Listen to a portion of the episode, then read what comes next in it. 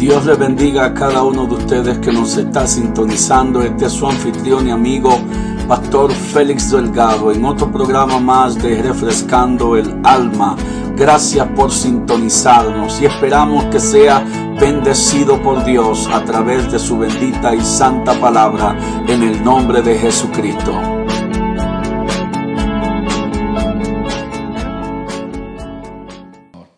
Póngase de pie conmigo el libro de Marcos en el capítulo 4, verso 35. Marcos en el capítulo 4, verso 35. Gloria al Señor. Aleluya. Y vamos a la palabra del Señor. Vamos a abrir nuestro corazón a la palabra del Señor. Gloria a Jesús. Marcos en el capítulo 4, gloria al Señor. Y vamos a comenzar a leer en el verso 35. Gloria a Jesús. Marcos capítulo 4, verso 35. Todos todo lo tienen, dice amén.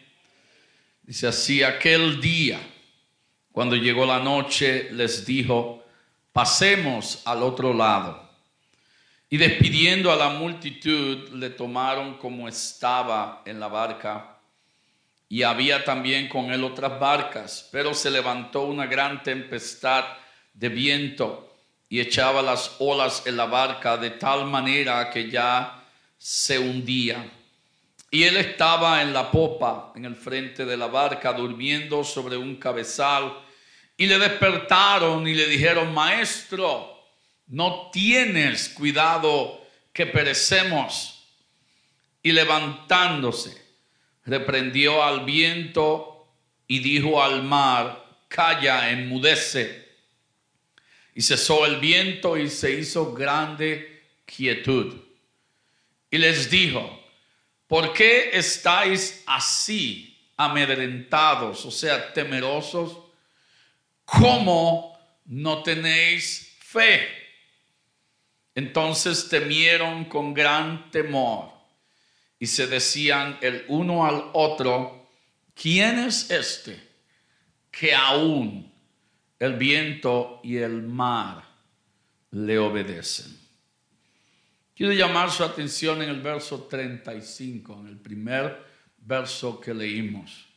La Biblia habla diciendo aquel día, cuando llegó la noche, les dijo, les dijo, pasemos al otro lado pasemos al otro lado. Yo quiero hablar, hermanos, y voy a tomar el título del el mensaje que acabo de predicar a la iglesia esta mañana. Es tiempo. Es tiempo. Padre, en el nombre de Jesús te doy gracias, Señor, por esta tu palabra. Gracias, Señor, oh Dios mío porque tu palabra es sabiduría, tu palabra es entendimiento, tu palabra es salvación. Tu palabra, Señor, hace, oh Dios mío, la obra por la cual es enviada, Padre. En el nombre de Jesús, oh Dios mío, te pido, oh Señor, que tú, Señor, te engrandezcas, que tú, Señor, seas glorificado en cada vida, oh Señor, en el nombre poderoso de Jesús. Dios mío, Señor, que tú, Señor, hables a nuestro corazón y que tu palabra alcance, oh Dios mío, lo más íntimo y lo más, Señor, oh Dios, profundo de nuestra alma, en el poderoso nombre de Jesús. Y alguien dice amén. Dale la mano al que está al lado suyo y dígale, es tiempo ya. Gloria al Señor. Aleluya. Gloria al Señor.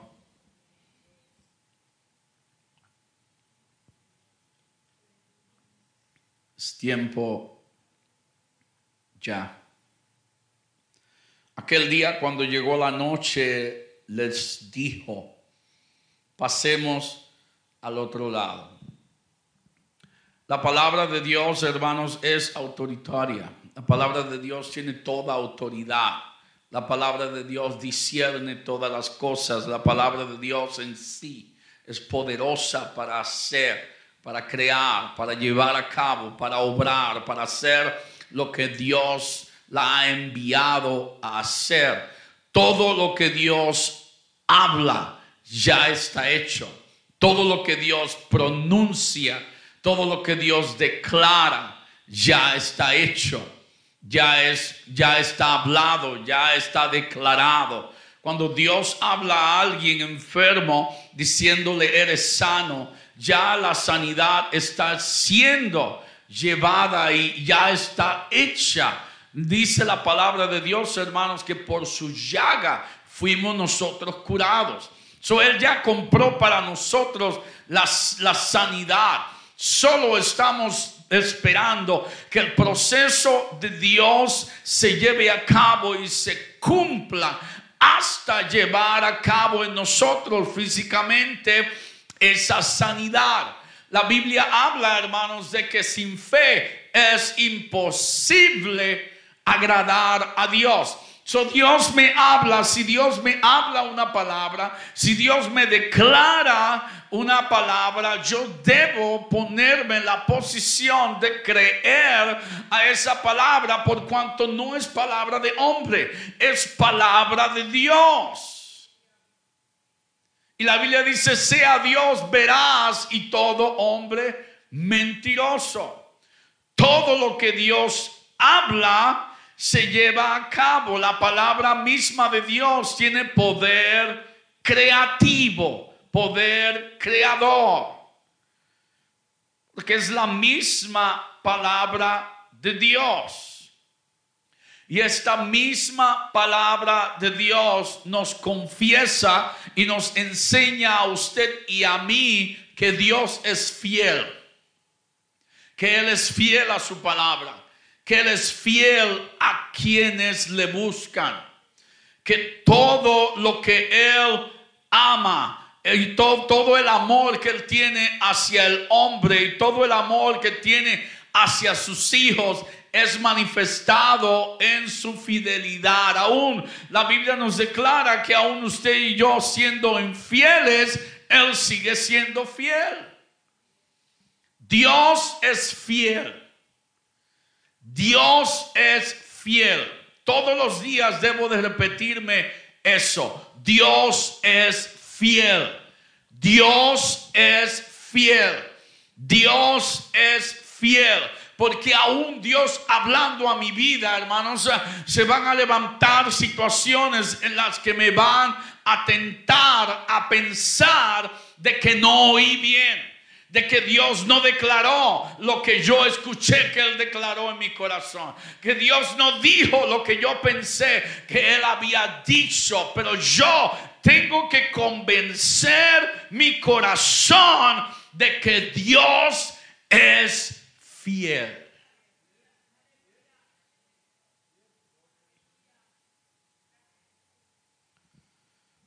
Vuelvo y repito, van a haber situaciones, van a haber circunstancias en las cuales nos van a tentar a creer de que Dios no podrá hacer lo que Él ha declarado hacer. So, cuando decimos que Dios es fiel, lo que estamos diciendo es que Él hará todo lo que Él ha dicho y ha prometido, no importando la circunstancia, no importando tu condición, no importando la situación en el mundo entero, si Él lo declara a un individuo, Él lo va a llevar a cabo. Eso es tiempo ya, hermanos, es tiempo de creer de que Dios ha hablado a mi vida y de que lo que Dios ha declarado a mi vida en mi tiempo devocional o en un estudio o en una predicación, en la palabra que Dios me ha dado y que ha puesto en mi corazón, es a su tiempo que se va a llevar a cabo, a su manera, cuando Él lo desea, porque Él sabe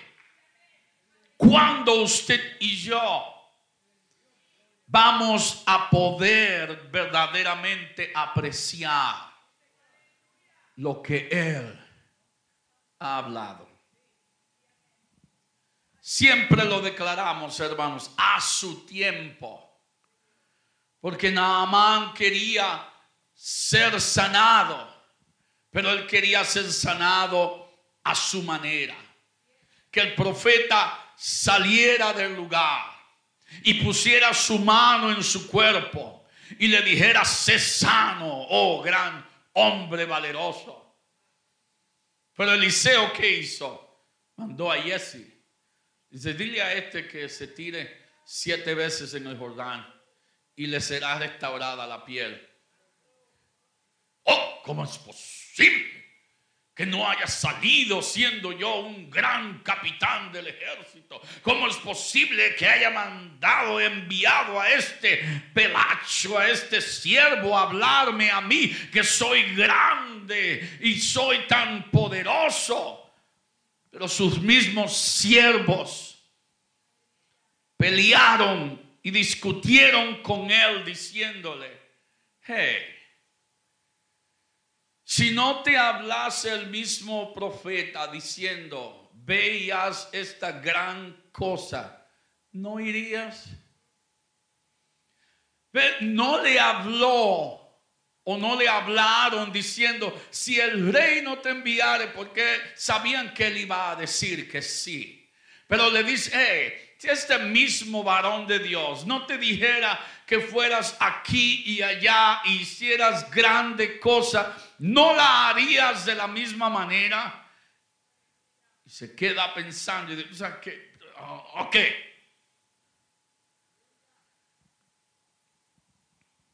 Pero él quería simplemente que fuera como él quería y donde él pensó que debería suceder.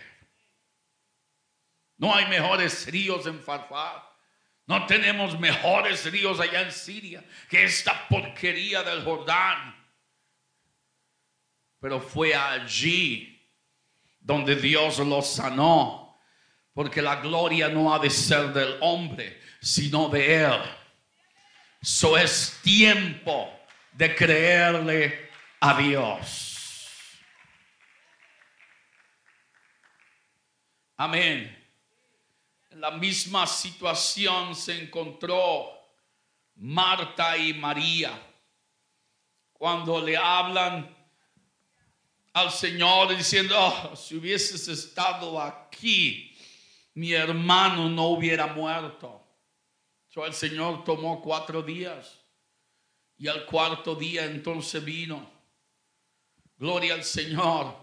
Tuvo que esperar que toda esperanza humana desapareciera, pero no esperanza en Dios, sino la esperanza de las medicinas y de los resultados que el ser humano podía hacer.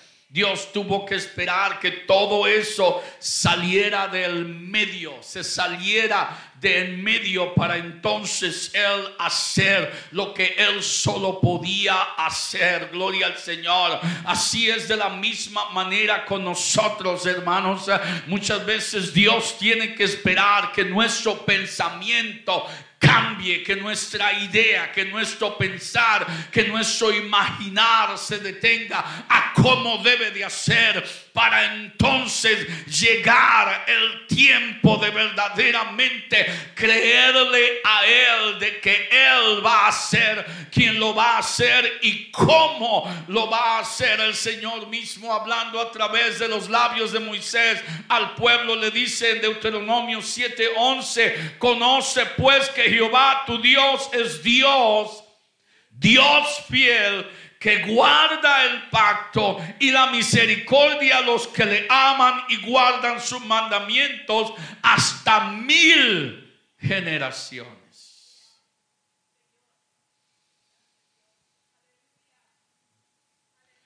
Y allí lo único que faltó fue fe. Y la Biblia dice, Él es el autor y consumador de la fe. Él es quien puede crear la fe. Él es quien puede alterar la fe. Él es quien mueve la fe. Eso simplemente creó fe diciéndole a aquellos hombres, remuevan la piedra. Si no hubieran creído que Él podía hacer algo, o si no hubieran creído que Él iba a hacer algo, se lo hubieran repetido, pero es que ya lleve, lleva cuatro días allá adentro.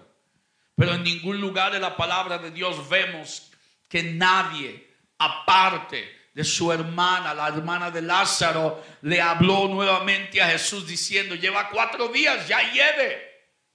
En otras palabras, ya pasó de la etapa de, de la imposibilidad. Ya no se puede hacer nada. Mas sin embargo, hermanos, cuando el cuerpo se descompone, usted sabe, suceden un montón de situaciones y circunstancias hasta que queda simplemente la calavera, la carne, los músculos, la sangre, venas, todo, todo tejido, todo desaparece. Solo queda los huesos. Pero Dios todavía tiene el poder de reversar el proceso natural de esta vida. Antes de que Dios llamara a Lázaro, yo creo que ese cuerpo estaba volviendo a lo normal. Ya Jesús estaba allí y hemos dicho muchas veces donde Jesús llega, todo cambia. De allí huyó la muerte, de allí huyó la maldad el creador de los cielos se había hecho presente. Ya la muerte no podía detenerlo. Ya la muerte no podía mantenerlo allí. Porque aquel había llamado su nombre. Aquel le había llamado por su nombre. En otras palabras, le había dicho a Lázaro, Lázaro, es tiempo ya.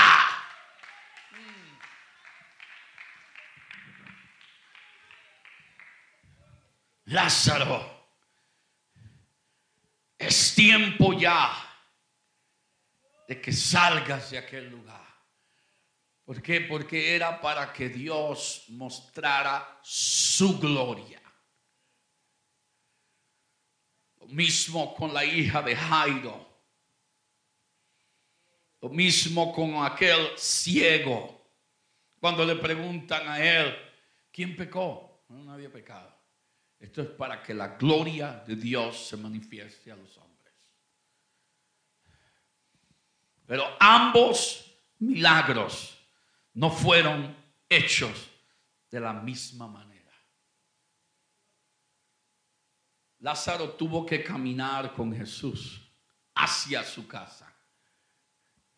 Pero antes de que llegase a la casa, tenía que ser totalmente convencido de que Jesús iba a hacer algo por su hija. Lo que Dios había hecho, había preparado una mujer con el flujo de sangre para que en el día previsto ella tocara el manto del Señor y el milagro ocurriera en público.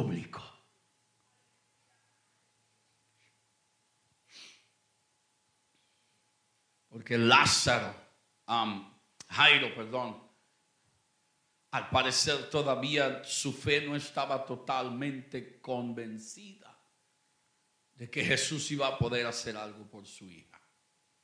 Porque aun cuando todavía Jesús le está hablando, vienen aquellos de su casa a decirle, hey, no molestes más al maestro. Primero que nada, necesito un milagro. ¿Cuál es la molestia? Que ustedes ven. De que yo esté hablándole a aquel que al único que lo puede hacer. Podría yo tomar la actitud del mismo rey de Israel cuando el rey de Siria le mandó cartas para que atendiera a Naamán, que él dijo, seré, ese está buscando ocasión para darnos guerra. ¿Qué se cree? ¿Que yo soy Dios que puedo sanar o que puedo dar vida? Pero ¿cuál molestia estamos haciendo cuando a quien vamos es al único que puede hacer algo por mi situación? Usted y yo no merecemos el amor de Dios, su misericordia, su gracia. Pero Él la da como quiera. Por gracia, dijo el apóstol Pablo, por gracia sois salvos. No lo merecemos, pero Dios lo da de cualquier manera. De toda manera Dios nos ama. Y el mismo Pablo fue el que entendió que no hay nada de lo que ha sido creado que nos pueda apartar, separar, simplemente arrancar del amor de Dios. Porque usted y yo hemos sido plantados, hemos sido sembrados en el jardín del amor de Dios. Para usted y yo ser arrancados de ese lugar, primero el enemigo tiene que deshacerse del jardinero. De quien cuida de ese plantío. Para entonces poder saquear toda la siembra. Y la misma palabra me enseña que Él no se fatiga, que Él no se cansa, que Él no necesita dormir, que Él no necesita una siestecita ahí para poder recuperar las fuerzas. No, Él sigue siendo Dios y Dios de movimiento.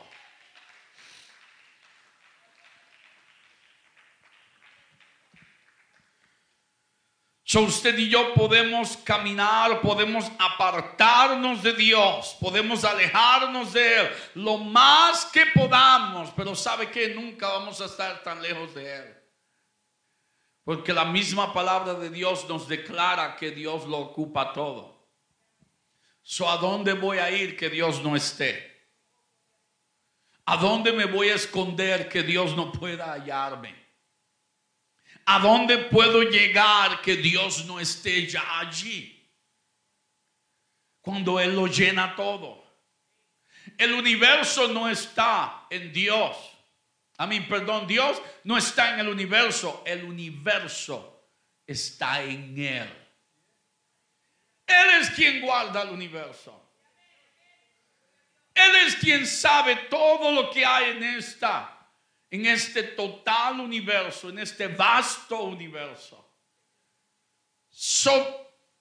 si puede contestarme la pregunta, ¿a dónde podrás ir que Dios no esté?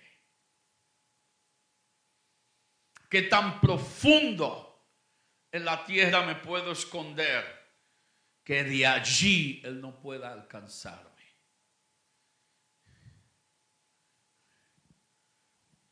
No importa qué tan lejos esté, su mano no se ha cortado para salvar, ni su oído se ha ensordecido para oír. El amor de Dios es incomparable. Es tiempo ya de reconocer que cuando Dios habla una palabra, ya está hecho él habló a los discípulos antes de partir en la barca, pasemos al otro lado. Y se fue a dormir. Como quien dice, bueno, a lo que llegamos allá, déjame tomar un descanso. Jesucristo mismo. Dios no duerme, pero aquella carne se estaba cansando. Aquel cuerpo estaba fatigado. Aquel cuerpo sí necesitó descanso. Pero él fue quien les declaró, pasemos al otro lado. Y dice la palabra de Dios que despidiendo a la multitud, entrando en el agua para ir al otro lado, se desata una tormenta. Habían otras barcas con ellos. Y el enfoque fue movido de la palabra declarada a la situación física que estoy pasando.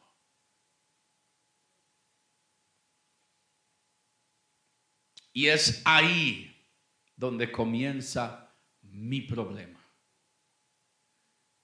en que permito que mis circunstancias manejen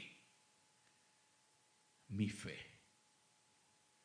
En que permito que la tormenta en mi vida me dirija a qué voy a enfocarme. Jesús dijo, pasemos al otro lado. Y se fue a descansar. Eso fue suficiente. Pasaron dificultad. Iban a pasar dificultad. Yeah. Tenían que esforzarse para llegar al otro lado. Pero se iban a hundir. Jamás. La barca se iba a desbaratar por las olas. Nunca. Él ya había declarado, vamos a pasar al otro lado. So, ¿Cuál es mi problema? A lo que me estoy enfocando. La tormenta. Si no se ha dado cuenta, lo va a aprender hoy. Usted está en una dificultad y mientras más piensa en esa dificultad, más difícil la ve. Mientras más se concentra en esa dificultad, no, y después sigue añadiéndole. Y sigue hablando y sigue hablando de lo mismo y sin darse cuenta comienza a hablar negativo. Ay, yo no sé cómo vamos a pero esto me va a destruir a mí porque esto está demasiado de muy difícil. No, no, no veo salida, no veo situación. No, no va a haber salida hasta que creamos de que Dios nos va a llevar al otro lado. Mientras estamos en la circunstancia, en medio de la situación, ¿sabe dónde estamos? Es literalmente como si estuviéramos dentro del arca. Noé no podía ver la puerta. Lo único que había era una ventana y la ventana estaba cerrada. No podía mirar afuera. Lo único que tenía alrededor era madera. Se sentía eh, encerrado en sí, pero seguro. Y cuando todo terminó, Noé y su familia todavía estaban secos. Ninguno se ahogó ninguno pereció. Pero le fue fácil la condición, no creo. Imagínese usted encerrado en una barca así, en una caja, llena de animales, llena de todo tipo de animal. Animales nocturnos y animales activos en el día. ¿Cuándo había tiempo para dormir? ¿Cuándo había tiempo para descansar? si había que darle alimento a todo el mundo, si había que atender a todos. Todo, todos los desperdicios, todo había que limpiarlo. Porque si no, ellos mismos se hubieran matado ahí con toda la contaminación. Eso no le fue a Noé un tiempo de vacaciones en un crucero. Pero Noé se mantuvo creyendo de que ese era el medio por el cual Dios los iba a salvar. Pero en ningún momento y en ningún lugar de la Biblia, hermanos, Dios nos prometió que va a ser cómoda la salvación. Que va a ser muy, muy tranquilito todo, uno detrás del otro ahí y voy a llegar allá. Sería muy fácil no tendría que creer tanto. Pero es tiempo de que nuestra fe se afirme totalmente en lo que Dios, en lo que Dios ha declarado si estoy enfermo, pero Dios me ha dado a mi palabra de que me voy a sanar, de que me va a sanar, ¿qué debo de hacer? Declararlo todo el tiempo, hermanos. Esa es la situación. No me meto tanto en la palabra como debería. O toda circunstancia, toda situación, simplemente toma el control de mí, porque estoy más lleno de la circunstancia que de la palabra de Dios. Tengo que meterme en esta palabra. Mi pastor nos enseñó, hermanos, a que pusiéramos nuestro nombre en las escrituras. Que añadiéramos nuestro nombre en la palabra. Que la leyéramos como si estuviera ocurriendo en ese mismo instante en nosotros. Y es así es así como usted y yo vamos a llegar al tiempo, al momento en que vamos a estar en una posición tal de que no va a haber nada ni nadie que nos haga cambiar o pensar, cambiar nuestro pensamiento. Simplemente quedarnos en que si sí o no, no. Es sí, la Biblia dice que nuestro sí sea sí y nuestro no sea no. Y el apóstol Pablo habló a los romanos en el capítulo 13, verso 11, diciéndole, y esto, dice, conociendo el tiempo. Conocemos el tiempo conocemos el día en que estamos viviendo. Le dice, y esto, conociendo el tiempo, que es ya hora de levantarnos del sueño, del sueño que estoy viviendo. De la, de la alucinación que estoy viviendo, porque ahora está más cerca de nosotros nuestra salvación que cuando creímos.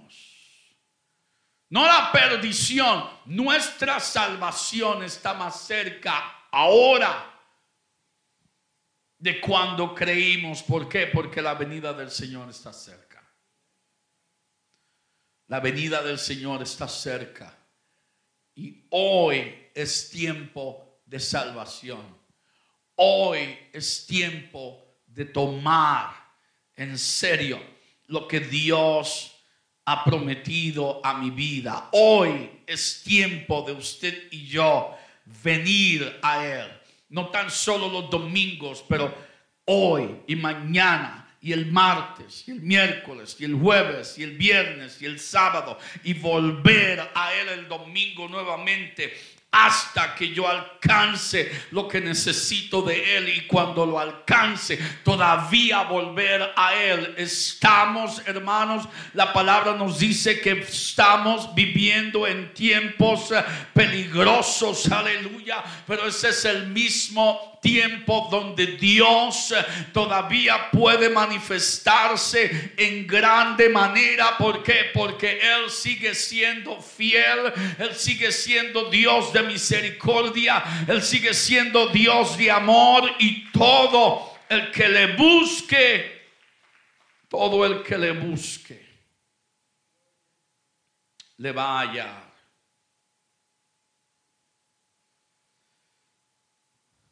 Lamentablemente muchas veces somos atrapados en la religión en vez de la relación.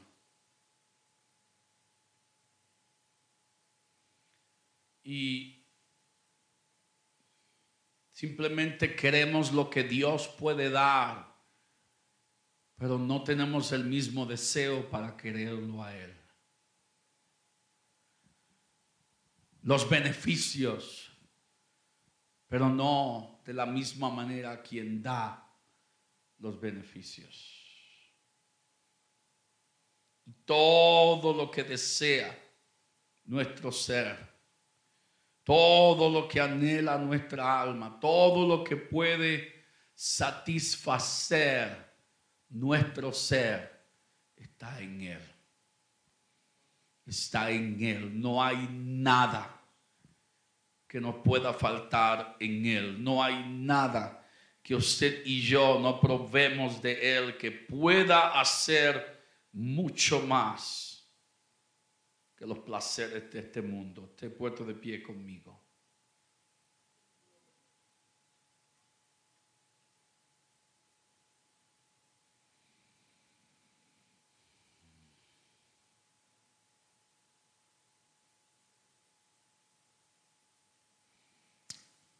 Puede que usted esté pasando por, el, por la emoción, por el movimiento, por la acción de fe.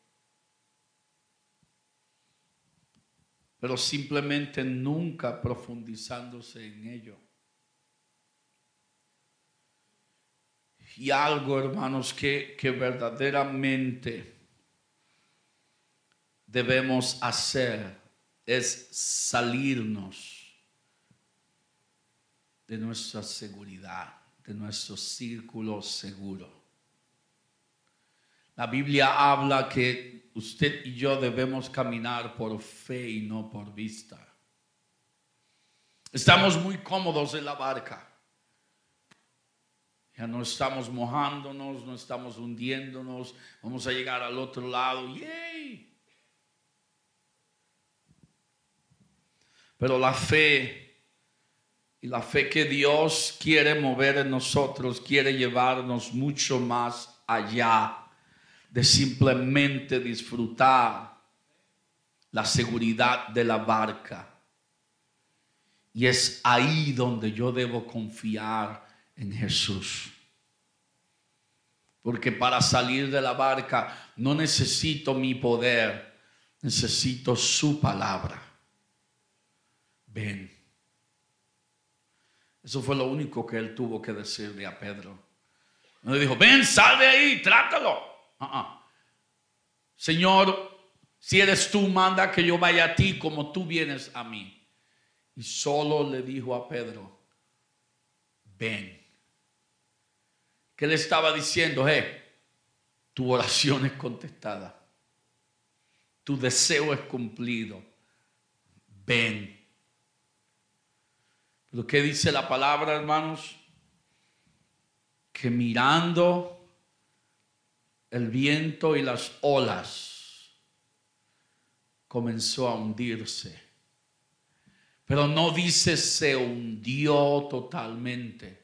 Ah, comenzó a hundirse.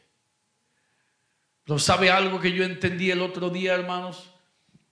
Fue que Pedro, aún hundiéndose, nunca se detuvo en el caminar, porque la Biblia dice que Jesús solo extendió su mano y lo levantó nuevamente y juntos volvieron a caminar, caminando sobre el agua a la barca. Pero comenzó a hundirse cuando quitó su confianza, su mirada de aquel que todo lo puede. Quién sabe, eso es lo único que usted y yo debamos hacer en este día. Solo salir de la barca y comenzar a caminar sobre él, a caminar hacia él, caminar hacia él. O el viento va a soplar y las olas se van a levantarse pero cuando los discípulos lo levantaron, ¿qué él reprendió? Al viento y al mar. No al mar y al viento, al viento y al mar. ¿Por qué? Porque el causante de las olas era el viento. Sin viento las olas no se suben tan altas como para ser un peligro. Pero mientras más sopla el viento, más alta es la ola en el mar. Y Él tiene el poder. So que es hoy es tiempo. Hoy es tiempo. Hoy es tiempo. Quiero abrir este altar. Todo el que quiera pasar aquí adelante, traer consigo su fe y su oración, puede hacerlo en el nombre poderoso de Jesús. Pero vamos a creer al Señor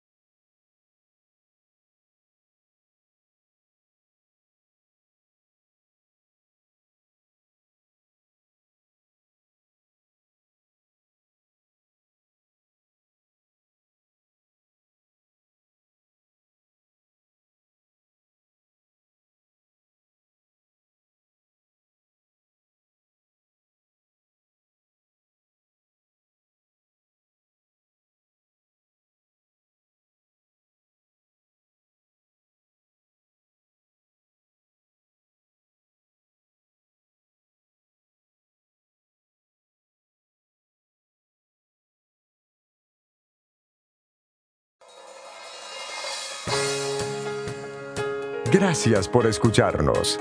Para más información, visítenos en www.iglesiarea.com. Dios los bendiga.